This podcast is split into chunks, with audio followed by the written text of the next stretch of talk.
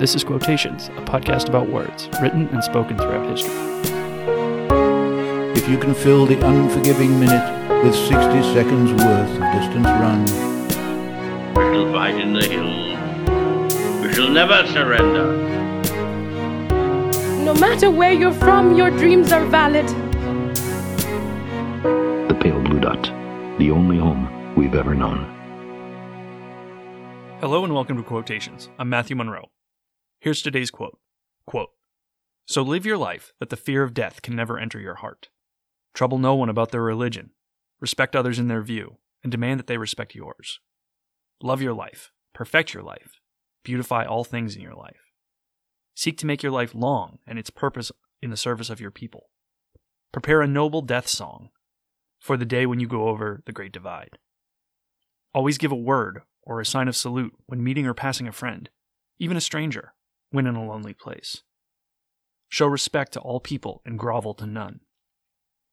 When you arise in the morning, give thanks for the food and for the joy of living.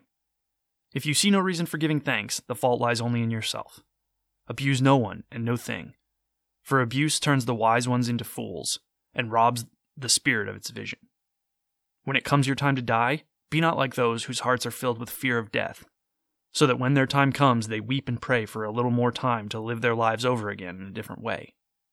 Sing your death song and die like a hero going home. Those are the words of Chief Tecumseh.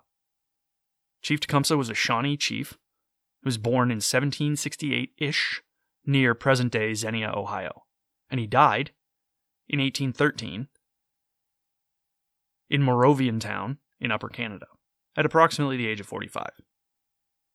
And I say approximately because, as I'll mention later, record keeping at the time was not particularly strong, so we're not sure that Tecumseh was born in 1768 or exactly where, but that's what's believed. We do know the date and time of his death because that happened during a major battle, which again we'll talk about in a little bit. So he was about 45 years old, still very young by today's standards. Now, you may have heard all or part of this quote before. This is another that goes back a good ways in my quote book, so I don't have the exact provenance, but I'm fairly certain I probably heard a line, likely the first or the last, because those are the most famous. And upon further examination, found the entire poem. And this is not an explication in the formal sense, as we just did one of those a couple episodes back, but this quote ties in nicely with last week, so we're putting it here anyway. And to be completely honest, I didn't know a lot about Tecumseh before beginning research for this episode. It wasn't something that came up in my education a lot, or if it did, I didn't recall it when I went to go begin studying for this. But he was certainly a fascinating man who lived in fascinating times, and certainly not all of them were good. Tecumseh spent his entire life, essentially, short as it was, fighting against American expansionism. And he fought to protect Ohio, Indiana, and Michigan, much of what we would consider the Midwest today, from the westward movement and land seizure by the growing United States. And of course, we know, based on the map today, that his efforts were largely unsuccessful. He died, in fact, at the Battle of Thames, fighting alongside the British against the Americans. And it's worth noting here, in addition to the uncertainty around Tecumseh's birth year and location, there's also a reasonable, though small amount of uncertainty, that these words are actually his and are exactly as they were originally said. And this is not unfamiliar with us. We've dealt with this here before, uncertainty of provenance, as as I've come to call it. In this case, there is no great works of Tecumseh or memoirs from which to reference. We're talking, after all, about a period of time where a lot of word traveled exclusively via word of mouth. Not everything was written down, and formal records are scarce to non existent. So, we must accept and deal with some level of uncertainty here. But I don't think that that detracts from the message here, and it is a really good one. We need to remember here that Tecumseh was a warrior in the truest sense of the word. He fought for decades, seemingly unceasingly. And, as a member of the military, myself, we are often called warriors, and while I appreciate the sentiment and acknowledge that we do indeed stand ready to fight the nation's battles, that there is a stark difference between someone like Tecumseh and me. The comparison is almost laughable. And this is not self deprecation or aggrandizement of Tecumseh, just a highlight of the difference. For example, many years ago, before I deployed to Afghanistan in 2012, I remember receiving a cultural brief on the region in which we would be operating and on the nation as a whole. And one part of it stuck out with me and continues to do so to today. And it highlights the differences between societies. The instructor told us that life and death are viewed differently in Afghanistan compared to the United States.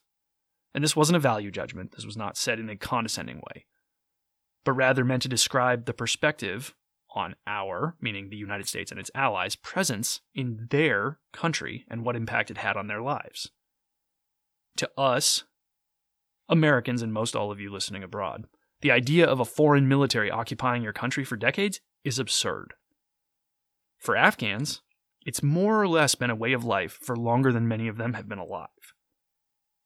Many of them were born into an occupation, or the recovery from an occupation, or the preparation for another occupation. That's very foreign to us.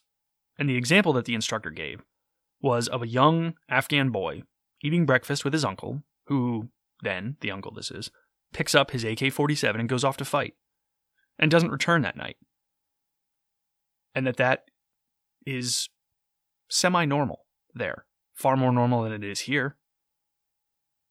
And that stuck with me. So, too, I'm sure, with Tecumseh. This is a man who was intimately familiar and comfortable with death. It's part of the reason this poem revolves so much around the concept of death. Death is as much a part of life to him as breathing. So let me read the poem to you one more time and consider now what you know about Tecumseh and you know about death and different perspectives on it as I read it. Quote, so live your life that fear of death can never enter your heart. Trouble no one about their religion. Respect others in their view, and demand that they respect yours. Love your life, protect your life, beautify all things in your life. Seek to make your life long and its purpose in the service of your people. Prepare a noble death song for the day when you go over the great divide.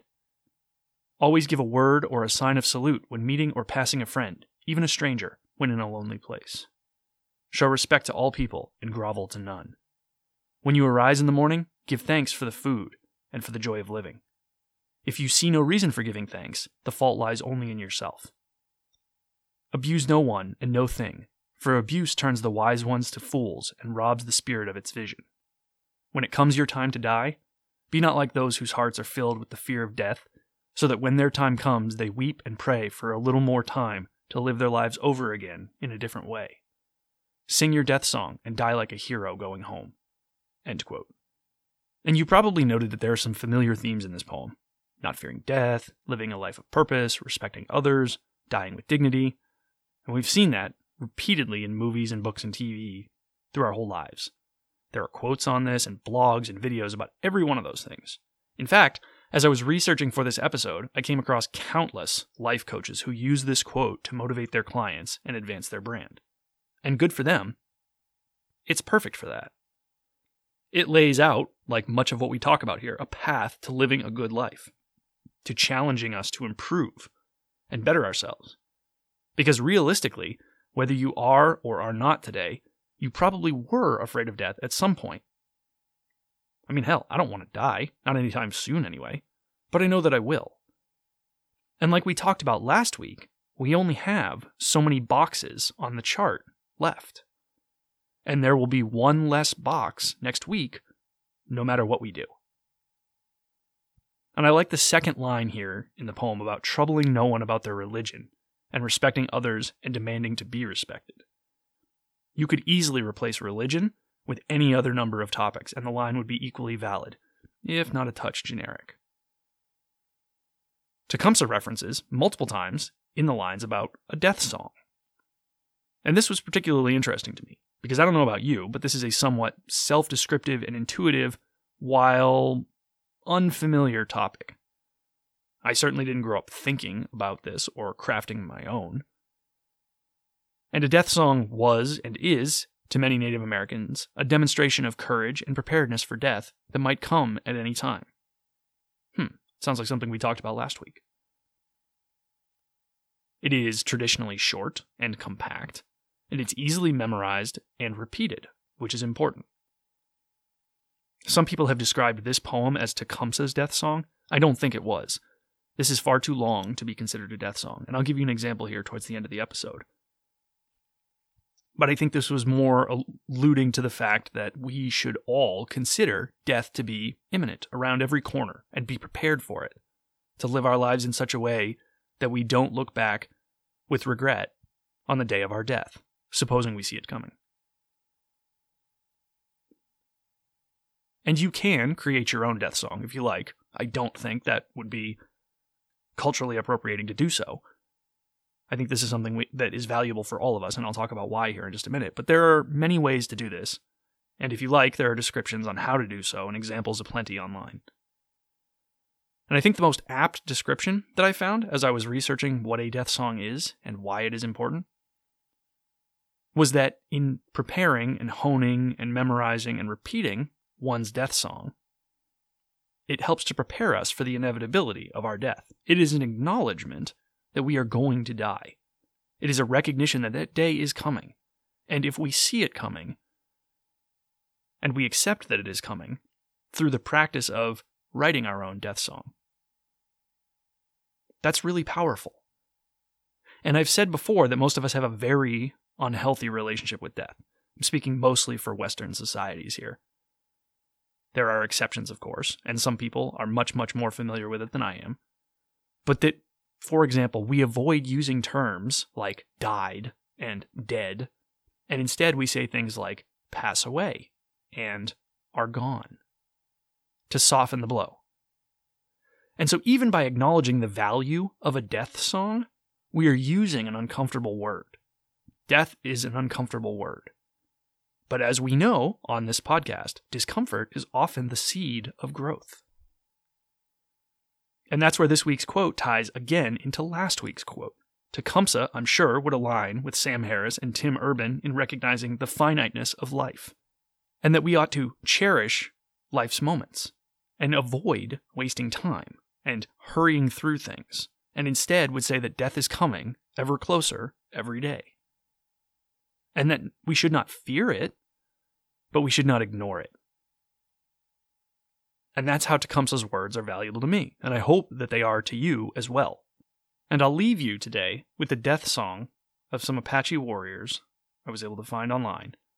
The story goes that they were trapped in a cave in 1872 by American forces. And they sang this song before exiting the cave. And they exited the cave with arrows nocked and ready to fight against the rifle armed American fighters outside and of course they were obliterated. But this was their death song. They said, quote, Father, we are going to die. For ourselves we grieve not, but for those who are left behind. Let not fear enter our hearts. We are going out to die. Until next time, I'm Matthew Monroe. This is Quotations, and thank you for listening. If you've enjoyed this episode and would like to hear more, please subscribe in your favorite podcast app or visit me at quotationspod.com to download and listen. Please also take a moment to recommend the podcast to a friend. That's a huge help. You can tweet at me at quotationspod, send me an email to quotationspod at gmail.com, find me on Instagram at quotationspod, or join the conversation on Facebook at quotationspod. I look forward to hearing from you, welcome your feedback, and thanks as always for listening.